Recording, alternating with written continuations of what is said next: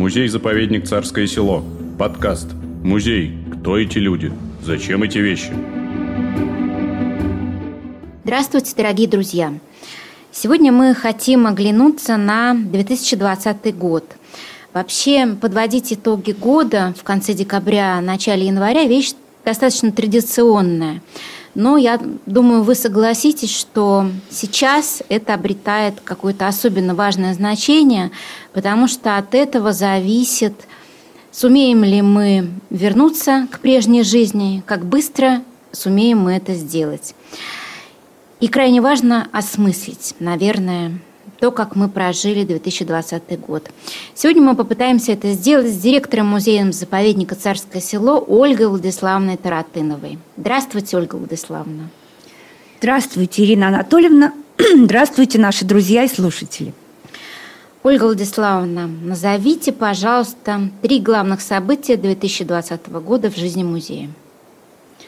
Ну, прежде всего я хочу сказать, что такого года э, на моей памяти не было, и такого года тяжелого для музея не было ну, несколько последних десятилетий. Я думаю, что это э, не только для нашего музея тяжелый год, но и э, вот такой совершенно необычный, э, совершенно непредсказуемый год был для всей музейной институции России – и многое зависело от коллективов, от их э, быстроты, гибкости, э, быстроты принятия решений. В общем, э, это для нас настоящее испытание.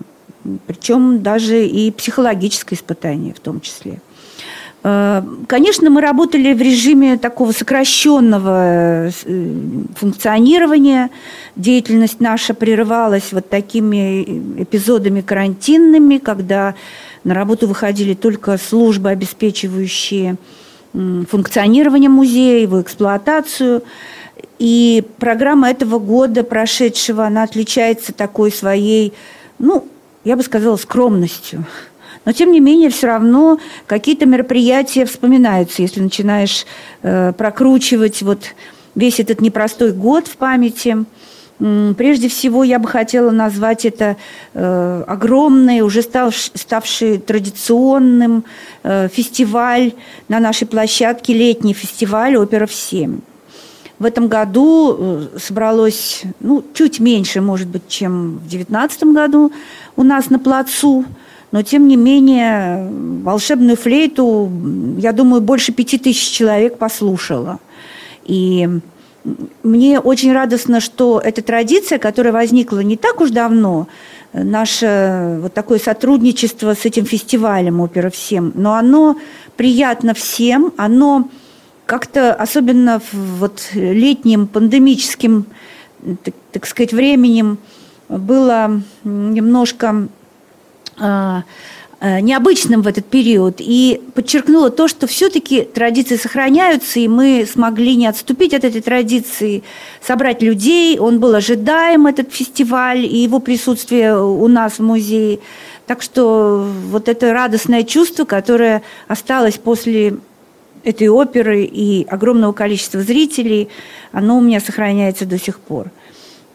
И вторым событием, таким памятным, это установление отношений, открытие выставки э, в мультифункциональном выставочном центре э, около Парка Победы. Мы все-таки, несмотря на пандемию и сокращение, вот резкое сокращение количества выставок, мы смогли э, реализовать то, что наметили в начале года, и сделали там выставку, посвященную возрождению наших дворцов и парков после войны. Это как бы выставка, планировавшаяся э, в соответствии с юбилейным годом. Мы все помним о этой славной годовщине окончания Великой Отечественной войны. Мы давно задумали эту выставку, и вот мультимедийный центр – как площадка тоже очень нам понравился. Он расположен в таком центральном месте, где много посетителей. Выставка называлась «Восстановлению подлежит. Царскосельские дворцы, возрожденные из пепла». Э, уже сейчас дирекция вот этого мультимедийного центра, она нам говорит о том, что наш проект совместно имел успех и просит продолжить его. Мы в общем, как бы готовы к сотрудничеству и дальше. То есть у нашего пригородного музея появилась еще родственная площадка на территории одного из центральных районов Санкт-Петербурга. Это нас тоже не может не радовать. Ну и, пожалуй, запоминается в этом году проект э, Семена Александровского. Очень необычный формат. Знаете, это э, такой аудиоспектакль.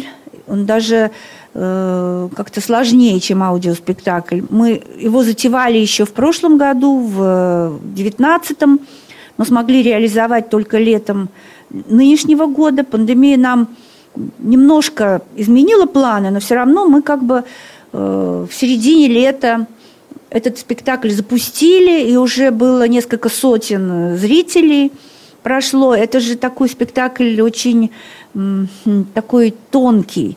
Э, человек, который хочет познакомиться с историей наших парков, и при этом вся эта история еще, она как бы аккомпанируется некой э, историей трех действующих лиц, которые гуляют по Екатерининскому парку с определенным сюжетом, с определенным э, такими сюжетными поворотами, диалогами, очень плотным таким текстом, буквально ни на секунду не замолкающим, и надо все время вслушиваться в текст э, автора. И все это происходит во время прогулки по Екатерининскому парку, по самым лучшим его местам, и комментируется в тексте вот э, истории этих павильонов, этих каналов, нашего озера. В общем, человек получает, с одной стороны, некие исторические э, знания, с другой стороны, погружается в историю парка, его созданию в период Екатерины Великой, э, декабристов. В общем, интереснейшая история. Мы сейчас зимой хотим продолжить эти прогулки. Конечно, нет этой роскоши э, нашего зеленого убранства, но все равно павильоны, к счастью, стоят на своих местах. Их история ничем не изменилась в связи с приходящим сезоном. Вот такие три события мне запомнились. Уточним, что спектакль называется «Вечное возвращение», и билеты можно купить э, электронные на сайте музея-заповедника. Ольга Владиславовна, ну, много было сравнений вот с этим моментом, когда объявили карантин. Одно из них такое, вот, что сверхскоростной поезд остановили на полном ходу. А что вы чувствовали как директор, и было ли вам страшно? Ну нет, страшно не было, но Конечно, это было не, не, не так уж неожиданно, но э, поскольку все-таки несколько недель этой пандемии подготовили нас к такому развитию событий, но все равно ситуация была нестандартная, не надо было принимать нестандартные решения. У нас такой сильный коллектив, мы коллегиально все обсуждаем, принимаем решения. Мы, конечно, как и другие музеи, не остановили полностью своего функционирования. Нельзя сказать, что мы вышли, закрыли дверь на ключ и исчезли, растворились там в, в каких-то э, собственных делах. Нет, музей продолжал работать беспрерывно. Понятно, что нужно поддерживать температуру и влажность в наших залах. Э, понятно, что надо высаживать цветы, это как раз была весна. И не только высаживать их, но и следить за дорогами, полоть эти цветы, э, поливать их в самые трудные моменты. И вот даже, знаете, у меня почему-то с этим летом связано такое воспоминание. В самый разгар белых ночей, это период, когда наш дворец и наши парки особенно испытывают особенную нагрузку, и все как-то устремляются к нам.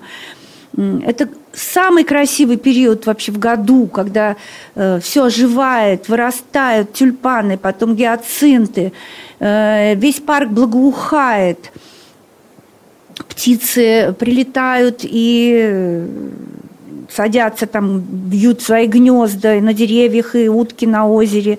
Э, в самый разгар этой красоты, этого теплого уже летнего воздуха в конце июня парках не было ни одного человека. Ну, я не считаю охрану, которая была выставлена по периметру, но весь парк был неподвижен, безмолвен, если не считать птиц. И вот эту потрясающую красоту, этот э, пар, поднимающийся от лугов, эти расцветающие гиацинты, этот совершенно дурманящий запах, стоящий в воздухе – никто не наслаждался этим. Вот лично мне, и думаю, не только мне, было очень обидно. Потому что лучшее время проходит без зрителей, так как можно выразиться. Поэтому я даже подготовила такой маленький сюжет получасовой, называется «Прогулка белой ночью». Мы его выложили на сайт. Это когда я в состоянии вот э, как бы это сказать, наверное, раз, такого обиды и разочарования ужасного, хотя не было, так сказать, виновника этого, этой обиды, э, это отсутствие зрителя, отсутствие посетителей, так, так сказать, проходящая красота э, безмолвная, которая проходит мимо глаз, ушей, наших э, сограждан, наших партнеров, наших посетителей, друзей нашего музея. Очень обидно. И я попыталась, поднявшись на Камеронову галерею, я считаю, одно из самых красивых мест в нашем Екатеринском парке, рассказать немножко об истории и галереи, и парков, которые вокруг э, располагаются, и самой персоны Екатерины Великой, которая создала, собственно, многое в этом комплексе, который мы обязаны этим.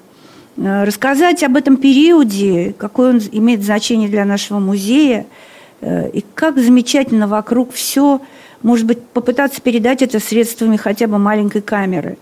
Ну вот, мне кажется, там получилась такая небольшая, даже не назовешь экскурсия, некая прогулка с размышлениями, э, и она сохранила вот эту атмосферу такого знойного, ночного, летнего времени э, самого красивого в году в Царском селе.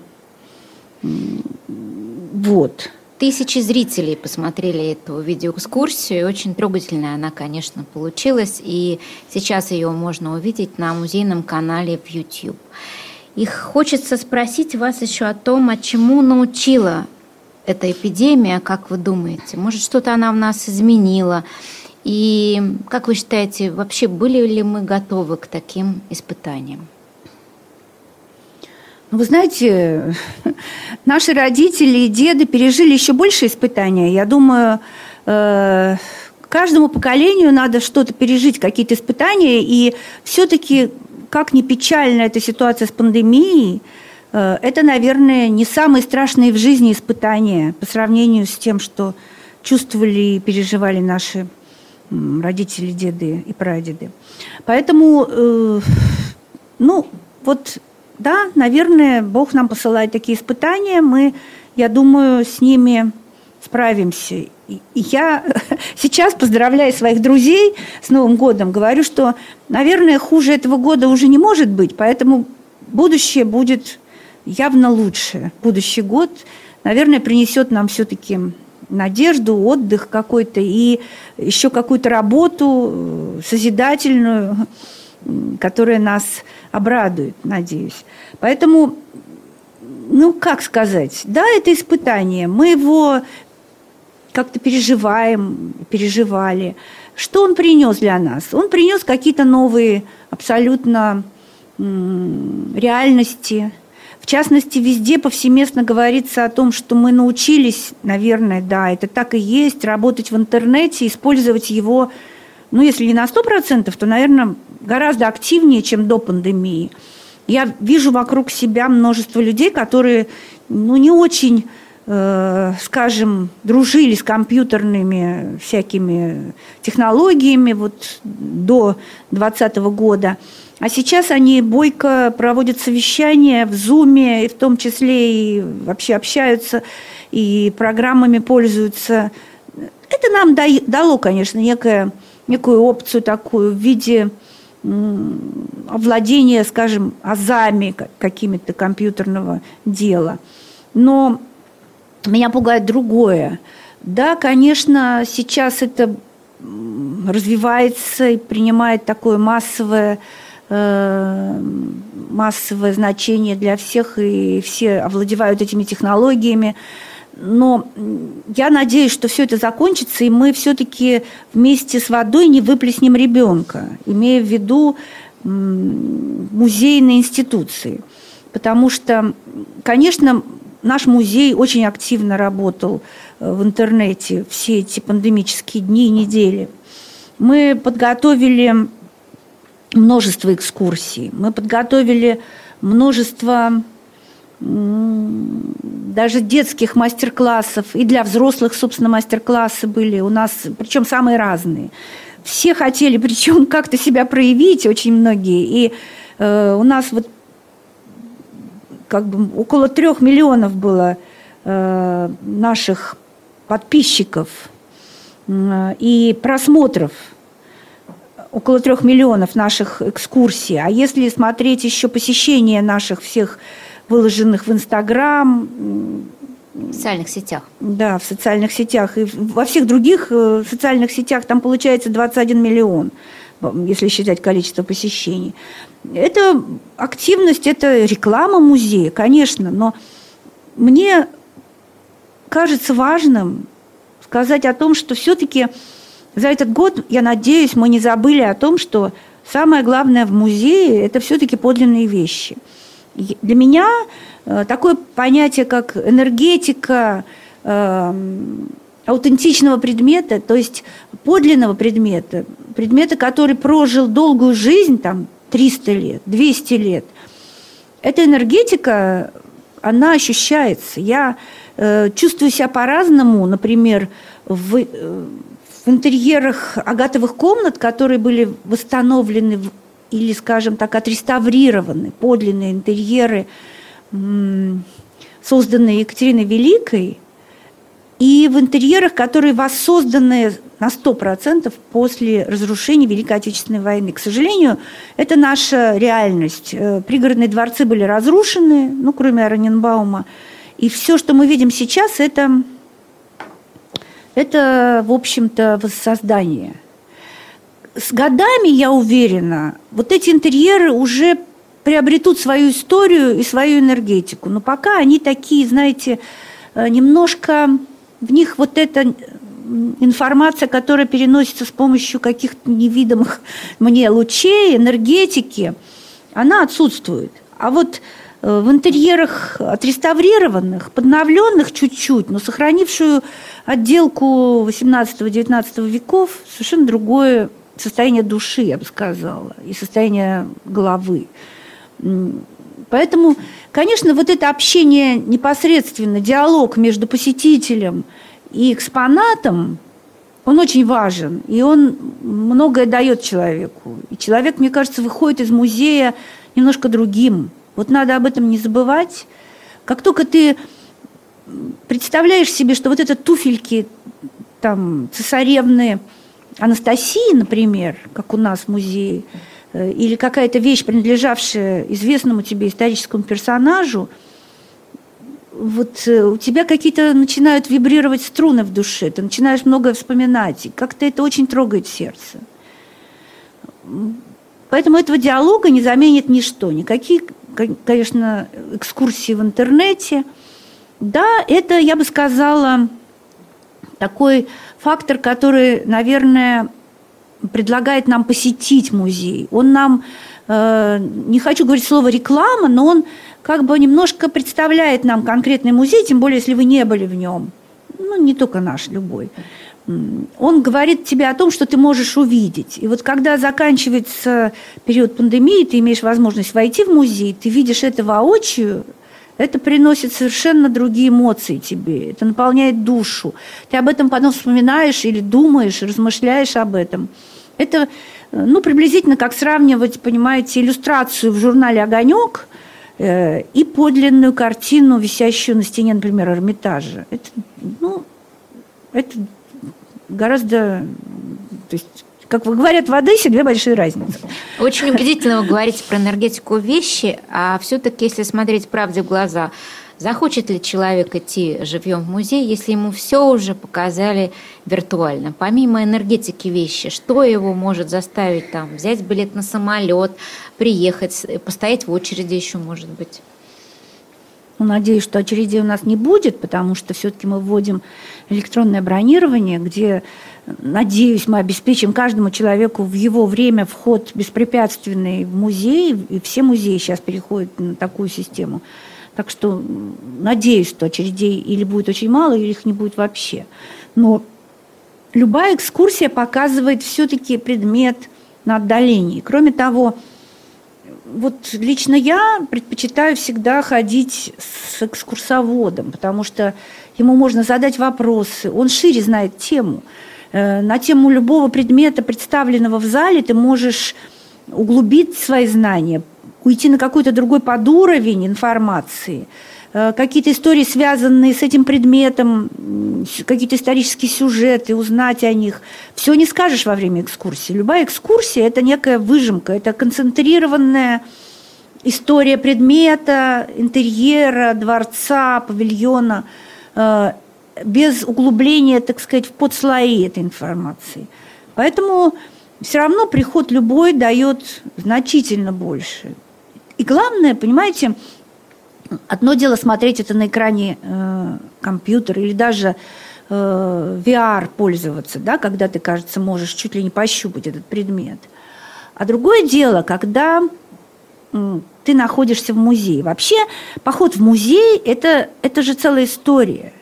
Э, ты должен как-то, мне кажется, направляясь в музей, ты должен что-то одеть особенное. Ты же не можешь прийти туда в халате или там Э, как ты можешь смотреть это э, на экране компьютера, в халате, в домашних тапочках, да, и со стаканчиком там лимонада или кофе, чашкой.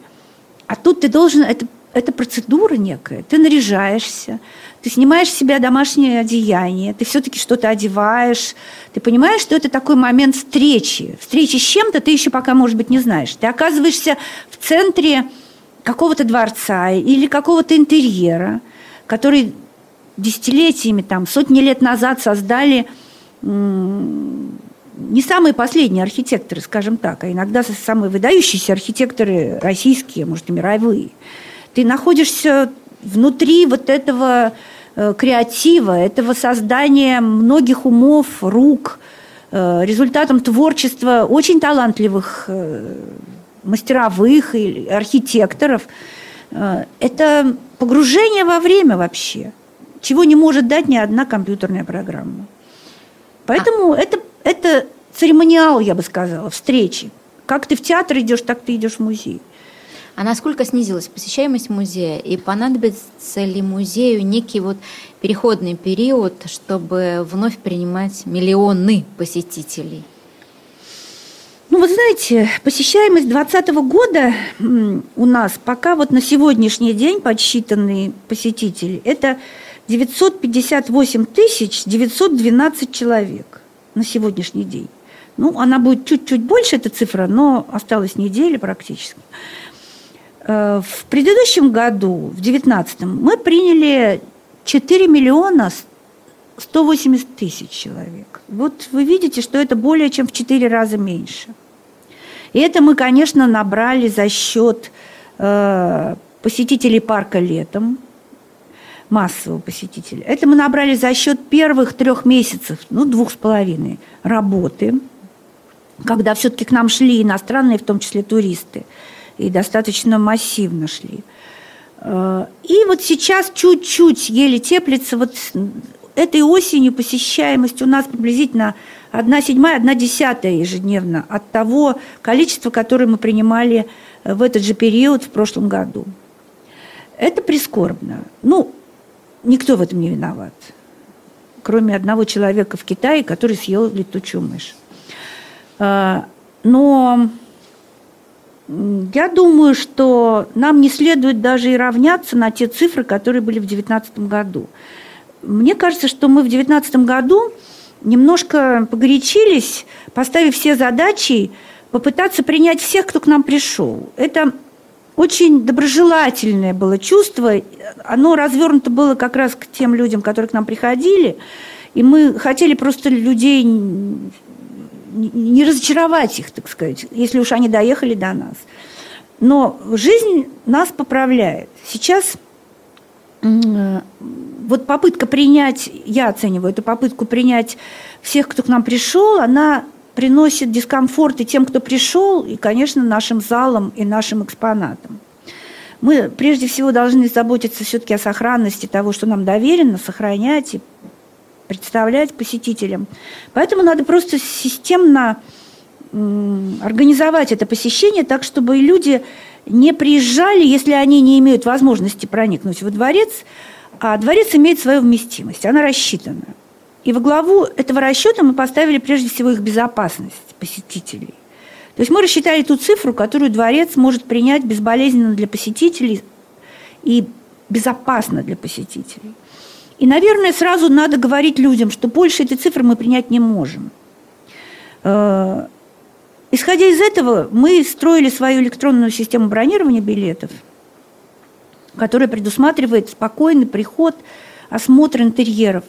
Э, к сожалению, наверное, эта система, которая сейчас вводится во всех практически музеях, пандемия заставила нас это ввести, но мы-то еще раньше начали готовиться к этому. Так вот, э, она эта система нас разучит ходить э, в музей вот так вот импульсивно, как это было раньше. Знаете, вот встаем мы, я и сама так в детстве, например, встаем мы утром солнечным где-нибудь в Купчино, в субботу, и думаем, сейчас мы сходим-ка мы в солнечный Екатерининский парк, а может быть даже и во дворец – Зовем, собираем семью и все вместе едем на поезде в город Пушкин, в дворцы и парки. И сталкиваемся там, ну, кто сталкивается, кто не сталкивается, с огромной толпой, которая также встала утром и решила посетить этот дворец. Теперь, наверное, нам всем придется планировать такие походы так, как мы планировали поход в театр. То есть мы хотим съездить туда-то. Давайте э, заранее купим билет – придем без всякой очереди, спокойно, в, не в переполненном дворце, посетим все его залы, услышим все, что мы хотели знать об этом, а потом еще свободно погуляем по парку, сколько нам вздумается. Э, вот да, если мы хотим комфорта, то нужно заранее всю свою жизнь планировать. Вот такая система. А вот что касается планировать, э, ну, планировать сейчас дело не благодарное, а и все же, как музей планирует прожить 2021 год? Да, у нас есть, конечно, ожидания, они осторожные. Э, мы понимаем, скорее всего, что иностранных туристов у нас не будет летом, во всяком случае, 2021 года. Поэтому э, в первую очередь наши планы связаны с Э, с реставрацией, которую мы не останавливали. Э, ну, частично не останавливали. Скажем так, как только наступила пандемия в 2020 году, мы отказались, учитывая дефицит средств, резкое падение доходов музея, отказались от множества реставрационных проектов, которые осуществлялись за счет средств музея, собственных средств музея. Когда мы в 2019 году зарабатывали очень хорошо, мы большую часть этих заработков тратили на восстановление все еще оставшихся после войны разрушенных павильонов Александровского парка, интерьеров кое-каких, аллей в парках. Мы большое количество вот этих денег вкладывали. Мы в 2020 году с ограничением доходов музея мы вынуждены были отказаться от многих планов, в том числе остановлены, например, реставрационные работы на пенсионерной конюшне – Рамповая аллея – одна из центральных аллей Екатеринского парка, которая давно уже требует реставрации. Этот контракт был практически разорван. Большой каприз, который находился в аварийном состоянии, там уже выставлены леса и даже начаты работы, мы его тоже остановили – и вот сейчас большой каприз. Надеюсь, что в 2020-2021 году мы его все-таки закончим. Там осталась половина работ, но это очень важная транспортная артерия нашего музея. И мы не можем три года держать вот это все в лесах. Эм, поэтому надеюсь, что мы все-таки сможем завершить эти работы. Ну и, конечно, в первую очередь 2021 год связан у нас с ожиданиями открытия Александровского дворца. Мы хотели его открыть еще в проходящем году и готовились к этому. Это результат работ э, десятилетней давности. Мы начали, как только нам передали Александрский дворец в 2010 году, мы начали по нему работать. Сначала проект, потом несколько лет мы вели работы в подвале, углубляя их и делая там современную такую зону входную музейную – и только потом мы вышли в интерьеры. Так вот, на сегодня первая очередь э, реставрационных, ремонтных работ закончена. Это что такое первая очередь? Это если стоять лицом к Александрскому дворцу, к колоннаде, это левый флигель, это помещение, которое занимала семья Николая II и Александры Федоровны.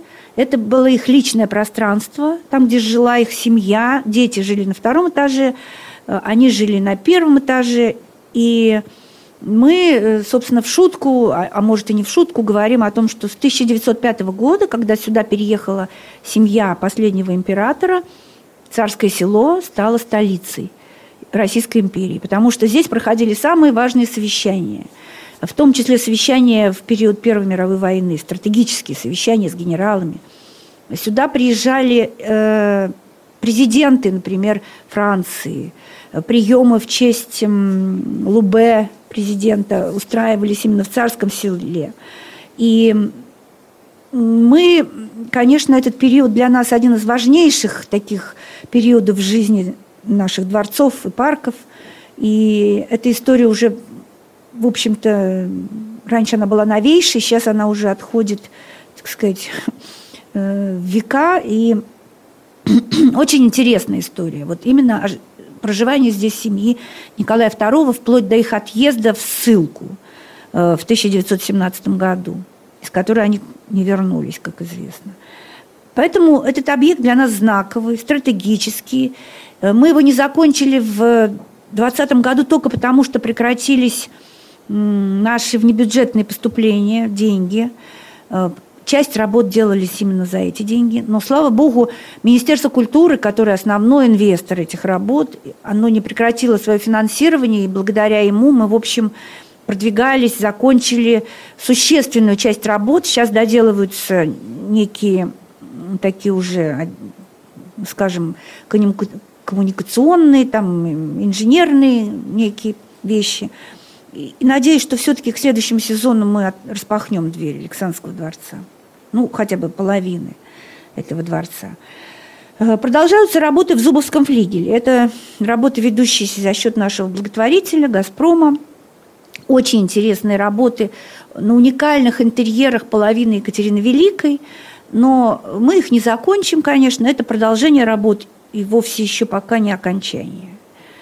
Э, ну, садово-парковые чуть-чуть мы все-таки хотим продолжить работы в Александровском парке. Как многие знают, мы Александрский парк из того леса, который он представлял из себя там 10 лет назад, мы участками большими потихонечку делаем его такой, таким осмысленным ландшафтом, возвращаем его в тот период, когда там был английский парк ландшафтный, созданный руками людей, хотя он выглядит как э, пейзажный такой парк, э, как бы дикий, но тем не менее это английский парк, э, очень умело спроектированный и очень требующий большого ухода, кстати. Ну и окончание, окончание работ мы планируем по Леонскому залу. Мы его уже открыли для публики, он был открыт. Сейчас он, мы его немножко призакрыли для того, чтобы смонтировать оставшиеся элементы декора, на которые, честно говоря, в прежние годы нам не хватило просто средств. Это огромные четырехметровые печи карарского мрамора с фигурками пути и с такой инкрустацией лазуритом. Это еще прибавит красоты этому чудесному залу, который, на мой взгляд, может соперничать по своей красоте с нашим янтарным, янтарной комнатой и с уникальным паркетом, который еще при Екатерине признавался самым красивым паркетом в этом дворце, в Екатерининском. Уникальнейший паркет. Мы его, наконец, восстановили, и он будет, надеюсь, представлен нашим посетителям. Он будет лежать на полу. Так что это уникальное зрелище, поверьте мне. Думаю, что во второй половине следующего года – уже вы сможете им полюбоваться. Я надеюсь, что наши планы, сорванные пандемией, это выставка Фаберже э, совместно с нашими коллегами э, из Франции, все-таки состоится. Очень хотелось бы на это надеяться. Наша переписка продолжается, мы сдвинули все сроки, она должна была открыться летом 2020 э, года. переписываемся. Очень бы не хотелось ее переносить, тем более этот год юбилейный для Фаберже.